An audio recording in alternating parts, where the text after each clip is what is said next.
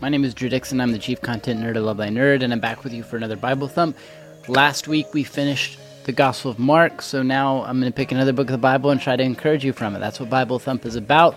We open up the Bible, try to find some encouragement. So I'm going to look at the book of First Peter, and starting in chapter 1, and I'm just going to read uh, two verses. Is that cool?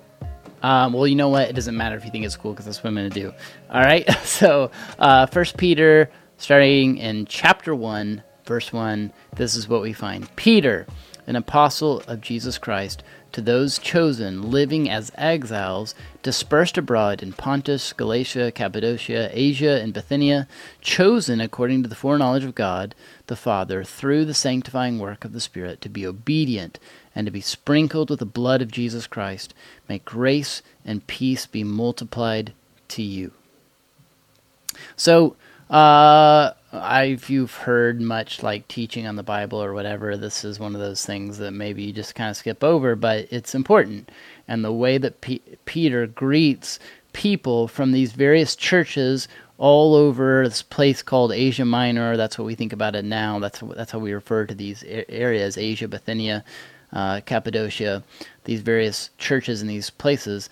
Uh, the way he greets them matters, and it actually tells a story, and it tells a really beautiful story. So here's the first thing I want to ask you to consider for a moment: Who are you? Who are you? Who who who who? I wanna know. Um, sorry. Sorry, that was awful. Uh, I'll I should probably never do that again. Um, I'll try to never do that again. I apologize, but it's a good song. If you don't know, that's uh, that's a, a, song by the Who, um, and also I think it's like the theme song for one of the CSIs or something. Um, anyway, uh, yeah, that's that's an important question though, isn't it? To like consider who we are and how we consider ourselves and how you answer that question is really important because it tells a story. Like who you think of yourself as tells a story. Like, do you think of yourself primarily as, because here's some common ways we think of ourselves. You think of yourself primarily as the job that you do. So, like, you're an attorney, or you're a teacher, or you're a friend. Um, maybe you think of yourself primarily as a friend to other people. Maybe you think of yourself as, um, like, one of your roles in society, like a father, like I'm a father, or I'm a husband um, or maybe you know you're you're not a father but you're a mother, or you're um, a homeschool teacher, or whatever it is, right? Um, a citizen of the United States or wherever you live. Um, those are important things to consider because that's going to shape in a lot of ways, like how we think and how we live our lives and how we um, carry ourselves. So, uh, getting that question right is really important. Um, sometimes if we're not careful, like some of our past failures can shape how we see ourselves. We can see ourselves as failures. We can see ourselves as um, unsuccessful. Like maybe you look at your career, you tend to think of yourself in terms of your career, and because of that, you start thinking all the ways you haven't like moved up the ladder of your career like you would want to. Or maybe um, you think of yourself in terms of your social status. So you think of yourself as poor or middle class or or whatever. Um, it's important, right? And so uh, Peter is really aware of this because the people he's writing to are hurting. Um, now they're, pro- they're persecuted churches that he's writing to. They're churches that were persecuted for their faith. Now we need to sort of put it in context because most scholars think that they were like persecuted in terms of being sort of looked down upon, um, socially ostracized, like like pushed to the margins in society, like looked down upon. But they weren't yet being killed for their faith. Now that's going to happen. There's going to come a time shortly after First Peter was written when the persecution these Christians were facing in Asia Minor is going to ramp up a lot, and Christians are going to be set on fire. They're going to be killed. They're going to be persecuted. It's going to get awful. Um, it's going to be awful to be a Christian in the ancient world for a while. That hasn't happened yet. At this point, it's sort of like social ostracization. That's a big word. Sorry, like people being looked down upon and treated poorly for being a Christian. Um, but here's the thing Peter knows that that sucks.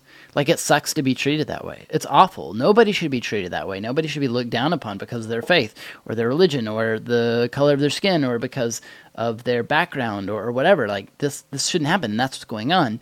And so Peter writes these people who probably have a tendency to like feel bad for themselves and and and um, be overwhelmed by this sense of feeling like they're on the outside of everyone else, that they don't belong.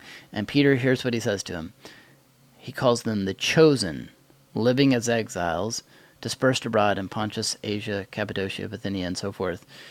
So here's what he wants them to know you're chosen by God and you're exiles. You don't belong. Um, there's other translations that say elect exiles or um, aliens. Um, so he's saying you don't belong here, but you are chosen. Isn't that interesting? Because like part of that we don't like. I don't like the you don't belong part, but I do like the chosen part. But here's what Peter's saying: like this world as it is is not your home, is not my home, is not the home of any follower of Jesus. We're waiting the day when Christ will return and restore us to a right relationship with God, when He will restore us to uh, to Himself, to make us like Him, um, and to heal the world of its brokenness. Um, and until then, here's what you need to know: you don't belong completely in this world as it is. We're waiting the renewal, the resurrection, the redemption of us and of this world. But here's what you do need to know about yourself. If you've looked to Jesus, if you've trusted Jesus, you are chosen. He chose you, He wants you. And even if you're not a Christian, here's something you need to know God wants you, He wants you to be a part of His family. He says that you're chosen according to the foreknowledge of God the Father through the sanctifying work of the Spirit. So he's saying the sanctifying what is sanctification? What is the sanctifying work of the Spirit? It's this idea that that the way we are now is not the end of the story, that God is working to renew us, to restore us, to heal us, to make us more like Jesus. That's what sanctification is. It's this process of being cleansed, of being purified. So again, your failures don't define you. Your past mistakes don't define you. The ways that you feel like you don't measure up, that doesn't define you because here's the good news. In the gospel, Christ is promising to renew you, to restore you, to establish you, to strengthen you, to make you new to heal all the things that you feel like are broken about you. Um, sanctified through the work of the Spirit, to be obedient and to be sprinkled with the blood of Jesus Christ. Um, why is that significant? Because blood was a symbol of purification. It was a symbol of sin having been paid for. It's a symbol of um, of how of the process of coming into a right, right relationship with God.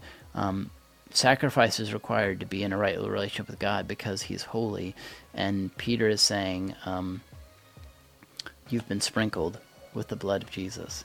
The things necessary for you to be near to God have been done. It's been taken care of. You're invited in. You're welcomed in. So, um, yeah, who are you? How how did you answer that at the beginning when I sang that stupid song? But uh, how did you answer that at the beginning of, of, of this video, of this Bible thump? How would you answer it now? How would you answer it now that you've seen Peter's description of these persecuted, suffering, frustrated Christians? Maybe you're frustrated too. Here's what you should know about yourself you don't belong in this world as it is. There's awaiting a better world, but you're chosen, you're wanted, you're desired by God, and He's sanctifying you. He's healing and restoring uh, you back to God. He's healing everything that's broken about you, and He's sprinkled you with his blood. He sacrificed of himself to give you new life. That's that's who you are. And that is really good news. Thanks for your time. We'll see you again next week as we continue looking at the book of First Peter.